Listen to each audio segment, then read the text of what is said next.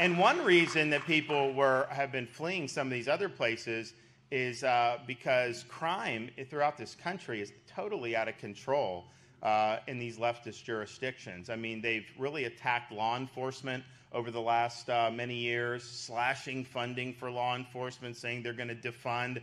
You know, they say they want to take money from police and give it to like social services.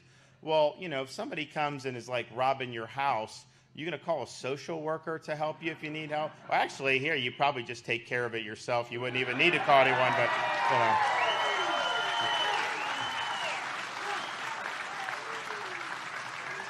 That's what we said. You know, after, um, after Hurricane Ian hit down in South Florida, we said, uh, you know, do not loot in Florida. Do not do it.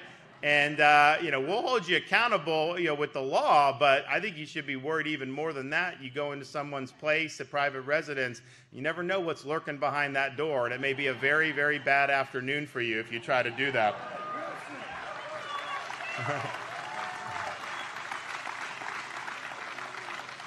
but we have stood for, uh, we stood for law enforcement. Uh, we are very tough on crime.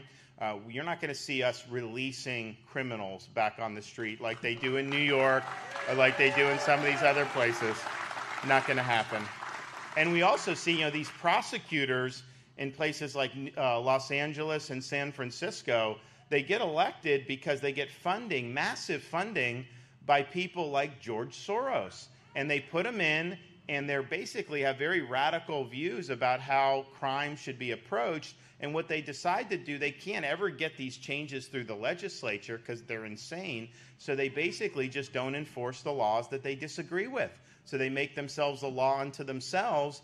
And then basically the inmates run the asylum in the community. They, they, they steal, they assault, they do all these different things. So people haven't felt safe. And, and it's absolutely contributed to a mass exodus out of some of these places. We don't tolerate that in Florida. I mean, we ensure our prosecutors follow the law. We had a fellow down in Tampa that thought he was above the law, and we took action and we got, we got him out. And we'll make sure to continue to do that if people aren't meeting their obligations under the Constitution.